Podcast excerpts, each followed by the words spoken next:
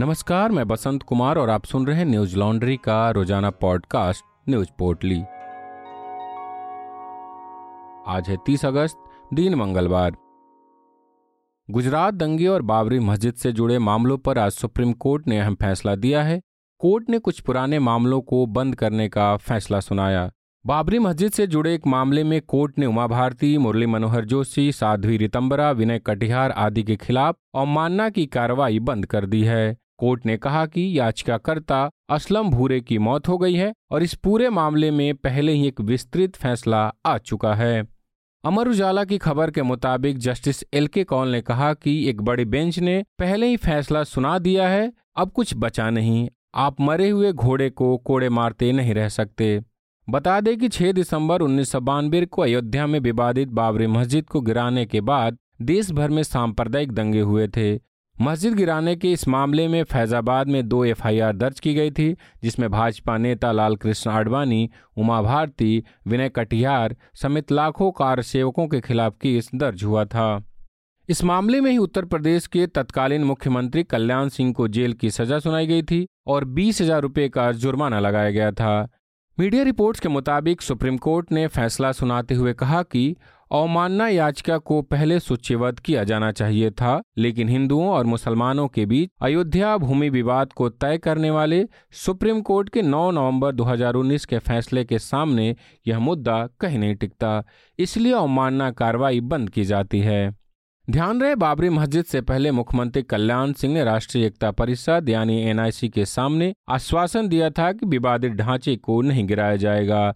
Supreme court ने भी सिर्फ़ केवल प्रतीकात्मक कार सेवा करने की अनुमति दी थी, लेकिन ऐसा नहीं हुआ। कार सेवकों ने मस्जिद के गुंबदों को गिरा दिया था।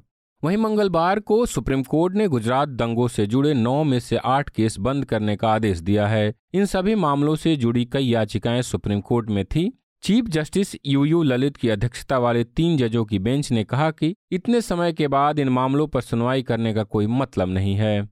दैनिक भास्कर की खबर के मुताबिक राष्ट्रीय मानवाधिकार आयोग और एक NGO citizen for justice and peace ने कोर्ट से मांग की थी कि इन सभी याचिकाओं को गुजरात पुलिस से लेकर सीबीआई को दे दिया जाए। आज तक की खबर के मुताबिक सीजीआई के नेतृत्व वाली पीठ ने कहा कि अब सिर्फ़ नरोदा पार्टियाँ मामला ही लंबित है। इसमें भी सुनवाई अंतिम स्टेज पर चल रही है। अदालत ने एसआईटी से इसके निष्कर्ष तक पहुँचाने के लिए कदम उठाने को कहा है। गुजरात में गोधरा कांड के बाद पूरे राज्य में भयानक दंगे हुए थे, जिनमें लगभग एक हज़ार से अधिक लोग मारे गए थे, जिसके बाद तत्कालीन मुख्यमंत्री नरेंद्र मोदी पर एसआईटी जाँच बैठी थी, लेकिन उन्हें सभी आरोपों में क्लीन चिट मिल गई। मामला सुप्रीम कोर्ट में अपील किए जाने के बाद कोर्ट ने भी जाँच को सही ठहराते हुए उन्हें बेकसूर माना। दिल्ली सरकार, आम आदमी पार्टी उपराज्यपाल और भाजपा के बीच दिल्ली में चल रहा विवाद लगातार बढ़ता जा रहा है। सोमवार को दोनों पार्टियों के विधायकों ने एक दूसरे पर भ्रष्टाचार के आरोप लगाते हुए विधानसभा के बाहर धरना प्रदर्शन किया। रात भर चले इस प्रदर्शन में आप विधायकों ने एलजी, विनय कुमार सक्सेना के इस्तीफे की मांग की। वहीं भाजपा ने दिल्ली के उप मुख्यमंत्री मनीष सिसोदिया पर भ्रष्टाचार के मामले में कार्रवाई की मांग की। इस बीच मंगलवार को सीबीआई ने मनीष सिसोदिया के बैंक लॉकरों की भी तलाशी ली। दरअसल सोमवार को आम आदमी पार्टी ने विधानसभा में विश्वास मत का प्रस्ताव रखा। वहीं भाजपा विधायकों के हंगामे के बाद विधानसभा की कार्रवाई को एक दिन के लिए स्थगित कर दिया गया और भाजपा विधायकों को एक दिन के लिए निलंबित भी किया गया। इसके बाद आम आदमी पार्टी के नेताओं ने गांधी प्रतिमा के पास और भाजपा के विधायकों ने भगत सिंह की प्रतिमा के पास बैठकर एक दूसरे के खिलाफ प्रदर्शन शुरू कर दिया। बीजेपी ने उप मुख्यमंत्री मनीष सिसोदिया पर शराब घोटाले और क्लासरूम निर्माण घोटाले का आरोप लगाया है। आबकारी नीति को लेकर 19 अगस्त को मनीष सिसोदिया के घर पर सीबीआई ने छापेमारी की थी। यह छापा करीब 14 घंटे तक चला और सीबीआई ने इस मामले में पीएमएलए कानून के तहत केस दर्ज किया था। वहीं आपने दिल्ली के एलजी विनय कुमार सक्सेना पर खादी और ग्राम उद्योग घोटाले का आरोप लगाया है। आरोप है कि उपराज्यपाल वी के सक्सेना ने 2016 में खाद्य विकास और ग्रामोद्योग आयोग का अध्यक्ष रहते हुए अपने कर्मचारियों पर 1400 करोड़ रुपए के पुराने नोट बदलवाने के दबाव डाला था।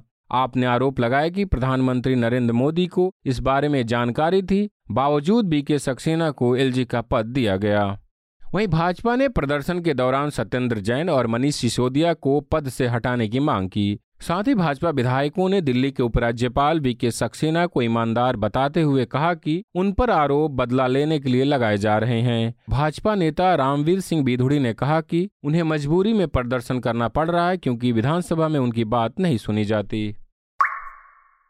झारखंड के दुमका में बारहवीं की छात्रा अंकिता सिंह को जलाकर मारने की घटना की जाँच कर रहे अधिकारी को हटा दिया गया। दुमका के एसपी अंबर लकड़ा ने मंगलवार को कहा कि एसडीपीओ नूर मुस्तफ़ा को मामले की निगरानी से हटा दिया गया है। उनके खिलाफ कोई मामला दर्ज नहीं किया गया। अब मामले की जाँच निरीक्षक स्तर के पुलिस अधिकारी करेंगे, जिसकी निगरानी एसपी स्तर के अधिकारी करेंगे। एसडीपीओ नूर मुस्तफ़ा पर आरोपी शाहरुख को बचाने का आरोप भाजपा नेता और पूर्व मुख्यमंत्री बाबूलाल मरांडी ने लगाया था।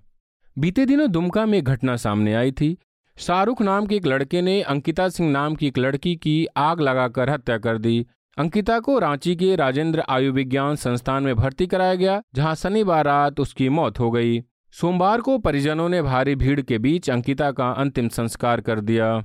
बीबीसी की खबर के मुताबिक दुमका शहर के जरवाडी मोहल्ले में रहने वाली अंकिता से शाहरुख को एक तरफा प्यार था। वह अंकिता को स्कूल आते जाते धमकाता था कि अंकिता उसके प्यार को मान ले, नहीं तो उसे मार डालेगा। अंकिता के पिता के मुताबिक आरोपी शाहरुख ने 22 अगस्त को अंकिता को फ़ोन कर मिलने को कहा और अगले दिन सुबह उसने खिड़की के बगल में सोई, अंकिता पर पेट्रोल छिड़क कर जलती माचिस की तीली फेंक दी। इसमें अंकिता बुरी तरह झुलस गई। झारखंड पुलिस ने इस मामले में रिपोर्ट दर्ज कर मुख्य आरोपी शाहरुख और उसके एक सहयोगी को गिरफ़्तार कर लिया है। अंकिता की मौत के बाद इलाका बेहद तनावपूर्ण हो गया है, जिसके बाद पूरे दुमका में धारा एक सौ चौवालिस लगा दी गई है।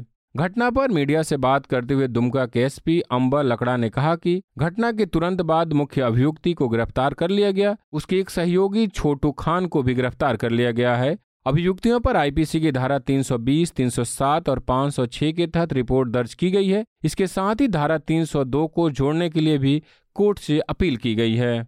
इस घटना पर राजनीतिक माहौल भी गर्मा गया है। भाजपा विधायक दल के नेता एवं पूर्व मुख्यमंत्री बाबूलाल मरांडी ने सोमवार को अंकिता के परिवारजनों से मुलाकात की। मरांडी ने सरकार पर आरोप लगाया कि अंकिता का शुरुआती इलाज अच्छे अस्पताल में नहीं कराया गया। इसके साथ ही उन्होंने वहाँ के डीएसपी पर भी आरोपी को बचाने का आरोप लगाया और उस अधिकारी को जाँच से अलग करने की मांग की थी। वहीं मुख्यमंत्री हेमंत सोरेन ने मीडिया से बात करते हुए कहा यह घटना दिल दहला देने वाली है। कानून अपना काम कर रहा है। अभियुक्त को गिरफ़्तार कर लिया गया है। हमारी कोशिश रहेगी कि उसे जल्द से जल्द सजा दी जाए। सा, इसके साथ ही सोरेन ने पीड़ित परिवार को 10 लाख रुपए देने की घोषणा की। वहीं झारखंड के राज्यपाल रमेश बैस ने इस मामले में मुख्य सचिव और डीजीपी को राजभवन तलब किया है।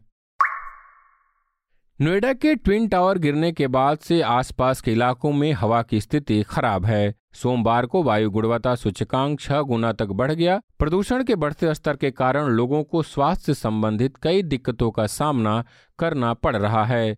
हालाँकि सोमवार शाम हुई तेज बारिश ने लोगों को थोड़ी राहत दी है। बारिश से हवा में मौजूद हानिकारक तत्वों में कमी आई है और हवा पहले के मुकाबले ज़्यादा साफ़ हुई है। अमर उजाला की रिपोर्ट के मुताबिक रविवार को ट्विन टावर्स को गिराने से पहले सुबह छह बजे से दोपहर दो बजे तक आसपास के इलाकों में वायु में प्रदूषण का स्तर 108 दर्ज किया गया था, जो बाद में बढ़कर छह सौ छिहत्तर हो गया। प्रदूषण नियंत्रण बोर्ड के अधिकारियों ने प्रदूषण स्तर जांचने के लिए पहले ही यंत्र लगा दिए थे। प्रदूषण को नियंत्रित करने के लिए पानी का छिड़काव किया गया। सफ़ाई कर्मियों की मदद से रास्तों को साफ़ भी किया गया है। सुपरटेक के ट्विन टावर्स को रविवार को ध्वस्त कर दिया गया था। इमारतों के गिरने के बाद करीब अस्सी हज़ार टन मलबा हो गया है। इस मलबे के ढेर की ऊंचाई करीब तीन मंजिल तक है, जिसको हटाने के लिए सुप्रीम कोर्ट द्वारा तीन महीने का समय दिया गया है। दैनिक भास्कर की खबर के मुताबिक लगभग छियालीस हज़ार टन मलबे का इस्तेमाल बेसमेंट के गड्ढे को भरने के लिए किया जाएगा। वहीं तीन हज़ार टन कंक्रीट के मलबे को रिसाइकल करके फिर से इस्तेमाल किया जाएगा। मलबे में कंक्रीट के अलावा पंद्रह करोड़ की कीमत का चार हज़ार टन लोहा और स्टील भी शामिल है। सोमवार को इराक के सिया धर्मगुरु मुक्तदा अल सद्र ने राजनीति छोड़ने की घोषणा की, जिसके बाद इराकी नागरिक और सद्र के समर्थक सड़कों पर उतर आए हैं। बड़ी संख्या में लोग राष्ट्रपति भवन में घुस गए, जिसके बाद इराकी सेना और हज़ारों प्रदर्शनकारियों के बीच हिंसक झड़प हुई। सेना ने आँसू गैस के गोले दागे और फायरिंग की, जिसमें करीब 20 लोगों की मौत हुई और 300 लोग घायल हुए। प्रदर्शन को काबू करने के लिए सेना ने बगदाद के कुछ इलाकों में कर्फ्यू की घोषणा की है। दैनिक भास्कर ने मीडिया के हवाले से लिखा कि मुक्तदा अल सदर ने हथियारों के इस्तेमाल और हिंसा को रोकने के लिए भूख हड़ताल शुरू की है। फ़िलहाल अल सद्र के समर्थकों ने राष्ट्रपति भवन पर कब्जा कर लिया है। सोशल मीडिया पर भी कई प्रदर्शनकारियों ने राष्ट्रपति भवन के भीतर स्विमिंग पूल, मीटिंग हॉल आदि का इस्तेमाल करते हुए तस्वीरें वायरल हो रही है। दरअसल इराक में लंबे समय से राजनीतिक अस्थिरता का माहौल चल रहा है। पिछले दस महीने से न कोई प्रधानमंत्री है और न ही कोई मंत्रिमंडल। अक्टूबर में हुए संसदीय चुनाव में मुक्तदा अल सद्र को सबसे ज़्यादा वोट मिले थे, पर बहुमत नहीं मिलने की वजह से वह सरकार नहीं बना पाए थे। अल सद्र ने इससे पहले भी जुलाई में सरकार बनाने का प्रयास किया था उन्होंने संसद में चार हफ्तों तक प्रदर्शन किया। उस दौरान भी प्रदर्शनकारियों ने संसद पर कब्जा कर लिया था। प्रदर्शनकारी मोहम्मद सिया अल सुदानी को प्रधानमंत्री बनाने का विरोध कर रहे थे। आज तक की खबर के मुताबिक मुक्तदा अल सद्र एक प्रभावशाली सद्र परिवार से ताल्लुक रखते हैं। मूल रूप से लेबनान के जबाल अमेल के रहने वाले मुक्तदा के पिता मोहम्मद मोहम्मद सादिक अल सद्र सद्दाम हुसैन के धूर विरोधियों में से एक सिया मौलवी थे।